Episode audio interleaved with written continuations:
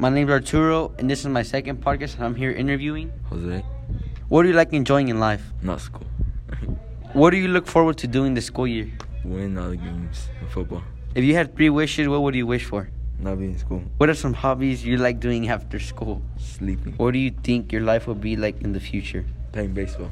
What's something you want to learn or wish you were better at? Football.